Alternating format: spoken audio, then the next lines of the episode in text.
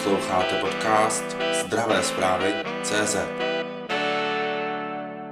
Víte, jak dneska dlouho trvá, než se k pacientovi dostane lék před žádost paragraf 16? U toho paragrafu 16 eh, to řízení je individuálně mezi pojišťovnou a pojištěncem. Je to v řádu několika týdnů dnes.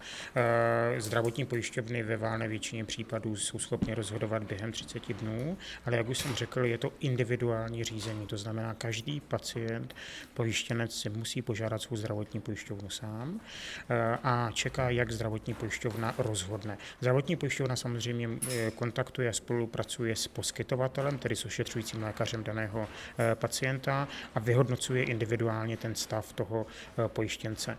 Problém je, že ten takovýchhle pacientů může být eh, celá řada, desítky, stovky, v konečném důsledku i tisíce pacientů, kteří musí postoupit stejný proces a zdravotní pojišťovna musí stejné správní řízení v těchto stovkách nebo tisících případů vést znovu. To je velmi neefektivní, zdržuje to zdravotní pojišťovnu, ale zejména to odkazuje ty pojištěnce na to, aby v individuálních případech opravdu jakoby postupovali individuálně, čekali na verdikt pojišťovny, neměli ten lék nárokový a báli se, zda jim to pojišťovna uhradí nebo neuhradí, přičemž občas je pozorováno, že je to nekonzistentní rozhodovací praxe, tedy že jedna pojišťovna některý léčivý přípravek může uhradit a jiná pojišťovna nemůže uhradit, přičemž eh, důvody, eh, respektive stav toho pacienta nebo těch pacientů můžou být velmi podobné a přesto to rozhodnutí rozhodnutí těch různých pojišťoven je různé.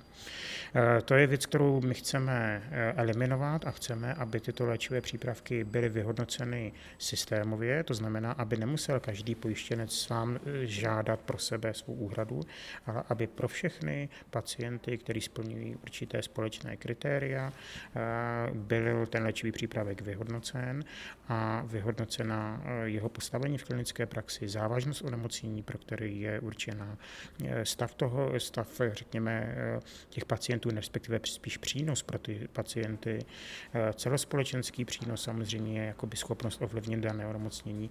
A na základě toho, aby bylo řečeno, ano, tento léčivý přípravek bude standardně nárokově hrazen, nebo nebude. A pak, když nárokově hrazen bude, aby už eh, pacienti nemuseli toto martyrium se zdravotníma pojišťovnama podstupovat, ale aby ve chvíli, kdy prostě pacient bude diagnostikován, bude spadat do dané skupiny, která, pro kterou je daný léčivý přípravek hrazen, tak aby automaticky mohl ošetřující lékař nasadit danou léčbu.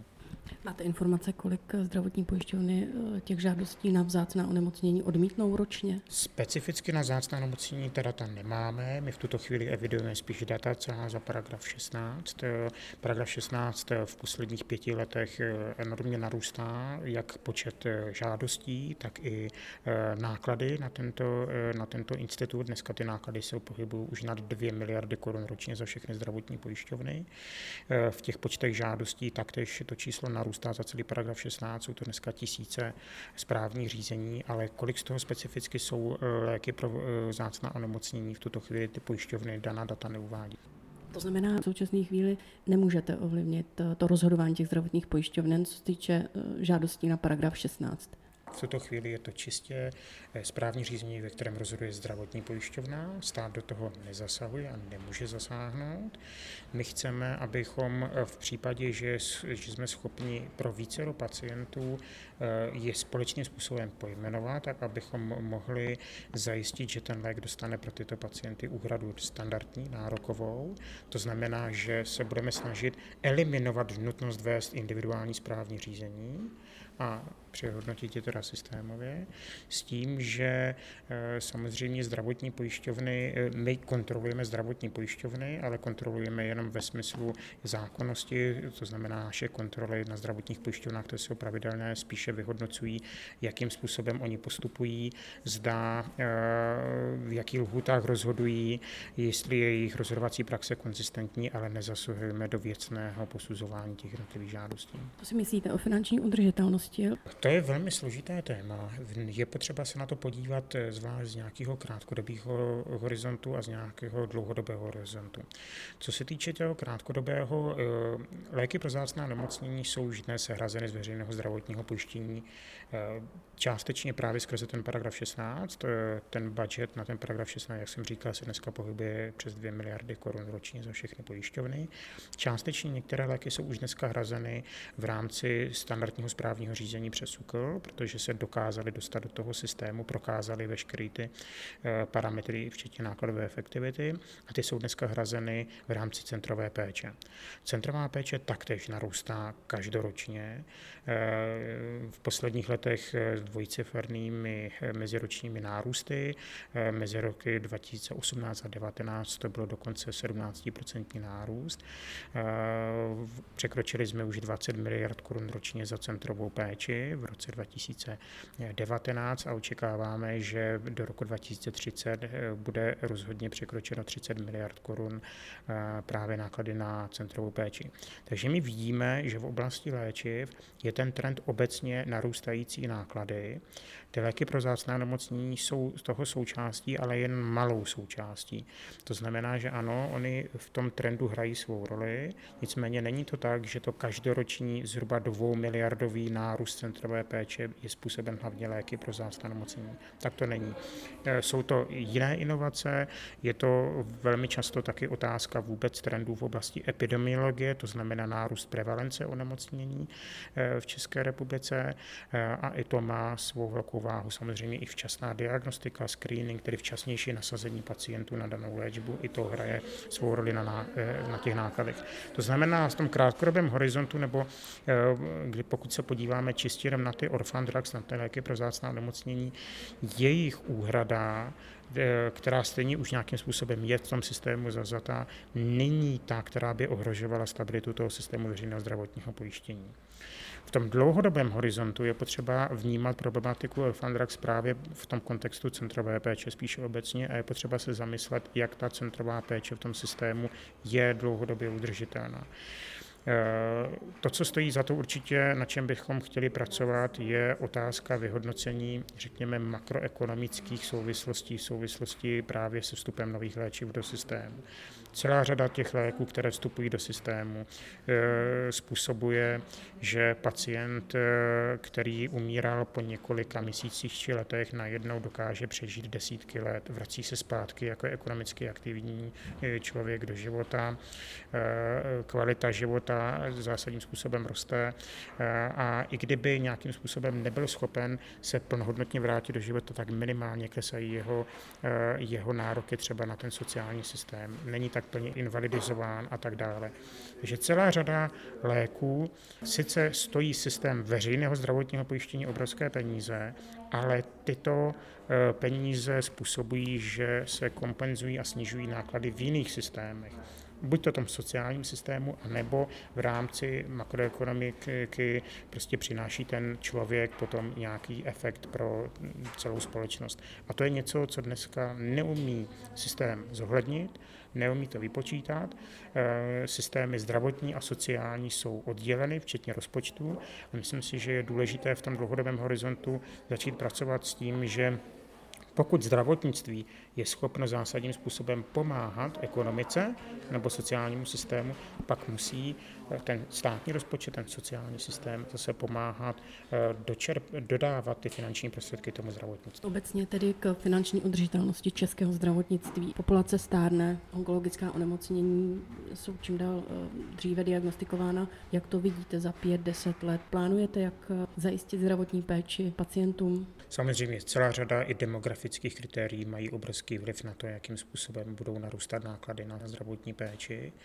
To je věc, kterou se zabýváme. My jsme ve spolupráci s hospodářskou komorou už v loňském roce zahájili sérii eh, odborných seminářů a kulatých stolů, nad kterých chceme představovat, jaké jsou možnosti řešení v dlouhodobém horizontu eh, a právě jakým způsobem může čelit české zdravotnictví eh, těm demografickým změnám, které budou ale mít vliv i právě na náklady toho systému.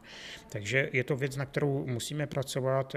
Víme o tom, že zdravotnictví je i velmi silným politickým tématem, proto se domnívám, že je potřeba, aby jakýkoliv návrhy, myšlenky, úpravy byly konzultovány a byl nalezen konsenzus napříč politickým spektrem. A zcela jistě je potřeba hledat takové nástroje, které do toho systému zajistí neustálý přísun nových eh, finančních prostředků, které budou určeny právě na léčbu pacientů, na, na, na stárnutí, eh, na stárnutí obyvatelstva a na větší větší prevalenci onemocnění, eh, zejména třeba u onkologických pacientů. Můžete být konkrétní? Jaké nástroje zvažujete? Je potřeba se samozřejmě pobavit i s ministerstvem financí nad vůbec eh, systémovými nástroji, které mají vliv na to, jakým způsobem jsou příjmy eh, zdravotních pojišťoven zkonstruovány. Dneska máme eh, systém, který pravděpodobně dlouhodobě vyhovovat nebude, protože valná většina příjmů do systému veřejného zdravotního pojištění je, je z hlediska příjmů, respektive odvodů zaměstnavatelů za své zaměstnance. Stát, který má nejvíce více pojištěnců, za které je teda, respektive stát, který je zodpovědný za největší část eh, osob, eh, kterým, za které musí odvádět pojistné, neodvádí proporcionálně eh, takovou část pojistného, jako právě třeba zaměstnanci za sebe a zaměstnavatele za své zaměstnance. A myslím si, že je potřeba se zejména teda podívat na tuhle tu příjmovou stránku. To znamená, zda by otázka příjmů ze státního rozpočtu neměla být revidována zásadním způsobem.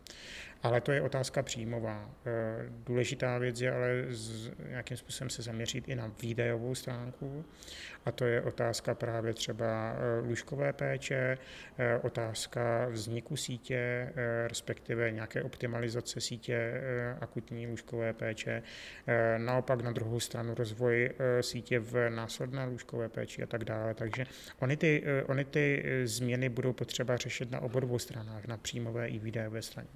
Může být řešením eh, té příjmové strany zavedení komerčního zdravotního pojištění do budoucna je to řešení? Zvažujete ho? Hmm. O komerčním zdravotním pojištění se často hovořilo i v minulosti.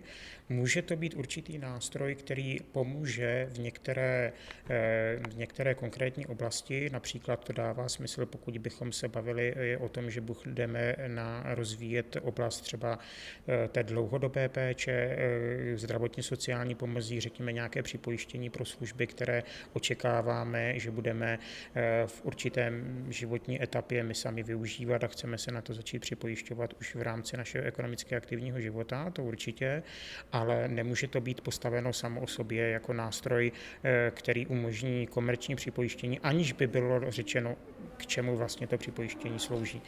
Nemůže to být vytrženo z kontextu a musí to být propojeno právě i s tou výdajovou stránkou a s některými, řekněme, investicemi do sítě v určité oblasti péče, třeba té dlouhodobé péče nebo zdravotně sociální péče. Řekněte ano nebo spíš ne, je to řešení nebo ne? Pracujete s touto verzí? Je to pouze jedno z dílčích řešení. Nemůže to být řešení, které by bylo samospásné. Sledujte zdravé zprávy CZ.